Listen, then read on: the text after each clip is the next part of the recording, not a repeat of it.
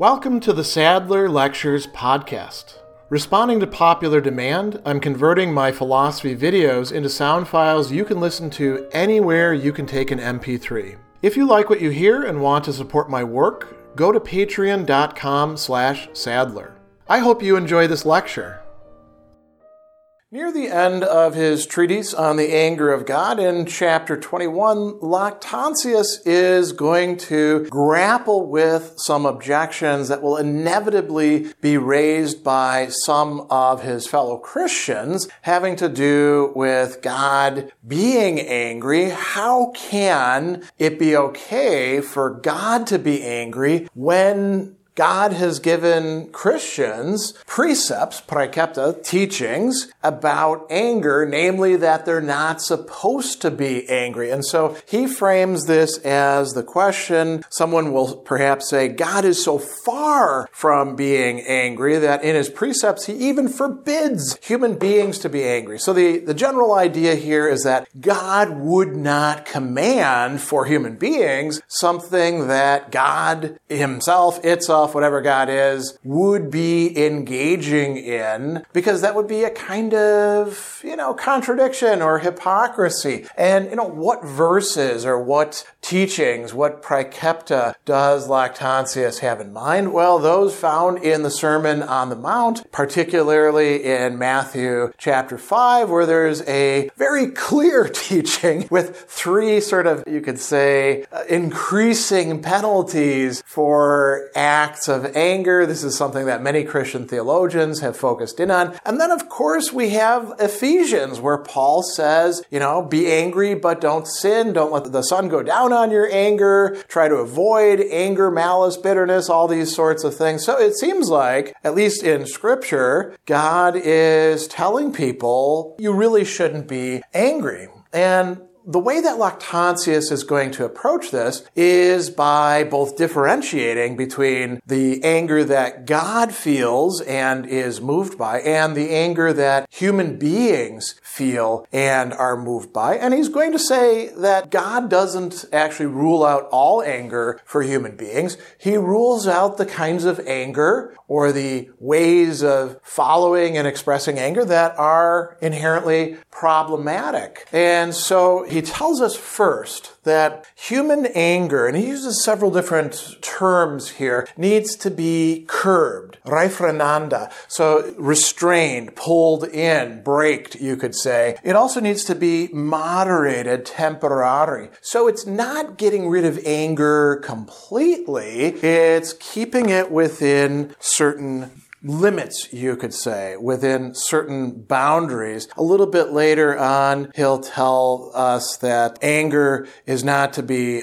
torn up by the roots, but rather restrained and corrected, right? So why? Well, because there's some really important differences between human anger and divine anger. So the first thing is that humans often get angry, as he says, unjustly for wrong reasons. He's talked about this earlier in the piece. Anger can be part of virtue, but can also be part of vice for human beings. And there's a lot of ways in which our anger goes wrong. You know, he knows uh, the things that, say, the Aristotelians and the Stoics and the Epicureans have said about human anger. And he acknowledges that insofar as they're describing unjust anger, they're, they're actually correct, right? They're correct in not seeing that in God. So he says that because because these things should be done which the low and those of moderate station and great kings do in their anger, his rage ought to have been moderated and suppressed, lest being out of his mind he should commit some inexpiable crime, some crime that can't be remedied. That's us human beings. So it's not just the high, it's also the low, but God is never angry, like he says, unless deservedly. So it's kind of a moot point. God doesn't have to rule out unjust anger for God because he doesn't even do it for human beings. Another key thing is that human anger, and here's a very interesting thing to point out. Human anger is, as we can translate it, an immediate emotion, praesentum. So something that happens right away. And he actually uses this term twice throughout this chapter. It's something that we feel and then we're immediately directed towards it. As, you know, other people have pointed out, there's a certain urgency towards anger. And it's also a temporary, temporally, and again, he uses this word twice in this, emotion. We can't take anger as being a great guide for us because it, it doesn't last all that long. Actually, when it does last too long, it's also a problem, as he's going to say. So, you know, this is the case for us. Uh, it's not going to be the case for God, however, whose anger is, as uh, Lactantius is going to say, in a certain way, eternal. And we'll, we'll come to that in just a bit. So there's some important differences here. And if that's not convincing enough, he's going to provide some other arguments as well. So one of these is that and this is quite ingenious, God would be condemning, criticizing, censoring, reprehensor. He'd be a, a critic of his own creation if he happened to prohibit anger altogether in human beings, right? Because human beings are, in fact, like everything else, according to Lactantius, created by God. So this, you know, raises the issue of evil. Is God responsible for evil that has been addressed a little bit earlier? Is God doing the wrong thing by making it possible for human beings to feel anger? And specifically, now here we get to some ancient medical ideas that we don't buy into anymore. They've been dismissed. He says he from the beginning inserted anger into the liver of human beings because it's believed that the cause of this emotion is contained in the moisture of the gall. So this is dependent upon the theory of humors, which we don't accept anymore. But we could just as well you know, change this to say, well, why did God give us brains that are subject to anger? Why did he give us systems that like can send cortisol and adrenaline through our bodily system? And it would be the same question. So, you know, he's saying that if God prohibited anger, he would actually be condemning his own work. That doesn't make sense. So he can't be simply ruling out all anger with these precepts, which is the way that some Christians have interpreted interpreted them. So he says, well, let's think about what God is actually commanding in the precepts. So the first thing is that we shouldn't be persevering in anger, in ira permanere, to stay for a extended duration in our anger. And why not? Well, Lactantius says things similar to what other Christians point out and also other pre-Christian philosophers, like, for example, Aristotle. When we remain in anger, there is a tendency for that anger to turn into something worse than anger, which is hatred, treating people as enemy, in inimicitia. So that is a significant problem. And that's why we shouldn't be in, you know, like remaining in anger forever, holding grudges, that sort of thing. And he says the anger of mortals ought to be mortal, right? And then he also says when he enjoined us to be angry and yet not to sin, right? What does that mean? We are not tearing up anger by its roots, but restraining it so that we might preserve two important things, which are actually ruling that anger, moderation, and even more importantly, justice. Lactantius thinks that there are some cases where we probably should be angry, but we need to remain within certain boundaries that are imposed by moderation and justice, two of the cardinal virtues, right? He also tells us that as human beings, and this is what the precepts are requiring of us, particularly that in Matthew 5, where if you have a beef with your brother, you're not supposed to bring your gift to the altar quite yet. Just leave it there and be reconciled and then come back. Ephesians 4, don't let the sun go down on your anger. So we should be appeased.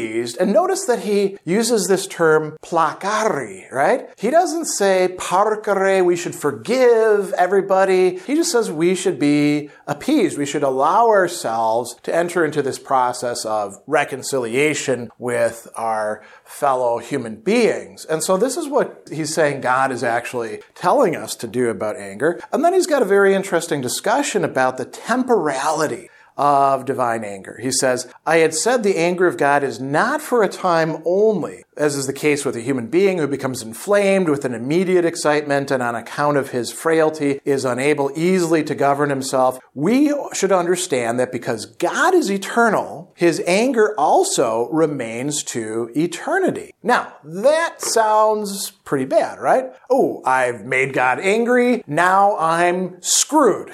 God will be angry at me for eternity. God actually, you could say, was already angry at me for being the screw up that I am. But he says, because he is endued with the greatest excellence, he controls his anger and is not ruled by it. He regulates it according to his will, or rather, he does as he wills. And then he says, if his anger had been altogether immortal, now, here's where he's qualifying this idea of immortality or eternality. There would be no place after a fault for satisfaction or kind feeling, though God commands human beings to be reconciled before the setting of the sun. So there would be a contradiction here. God is saying, hey, you human beings, forgive each other. I'm not going to forgive any of you bastards, though. Well, it doesn't work like that. The anger remains against what it is that people do wrong, but if they change their ways, then they can be forgiven and the divine anger is directed at other things. They no longer fall under the divine anger. He says that it does remain forever against those who ever sin, but those who, you know, are going to change their ways, the anger won't be against them, even though there is eternal divine anger. So he says God is not appeased by incense or a victim or costly offerings. These things are corruptible. What is he appeased by? A reformation of morals. He who ceases to sin. Now notice this amazing line, renders the anger of God mortal. The one who throws sin away, who, who withdraws from that, who changes their character, makes the anger of God no longer eternal, but mortal with respect to them, right? Not in general because it's not going to redirect the anger against those who God is justly angry with, the wrongdoers, right? But it actually does change the situation of the individual in relation to divine anger. So Lactantius is making sense of the fact that God has given, you know, some pretty clear and demanding precepts to human beings about how they ought to deal with their own anger and explain why those precepts given by God don't actually vitiate God's own anger. Special thanks to all of my Patreon supporters for making this podcast possible. You can find me on Twitter at Philosopher70, on YouTube at the Gregory B. Sadler channel, and on Facebook on the Gregory B. Sadler page. Once again, to support my work, go to patreon.com slash sadler. Above all, keep studying these great philosophical works.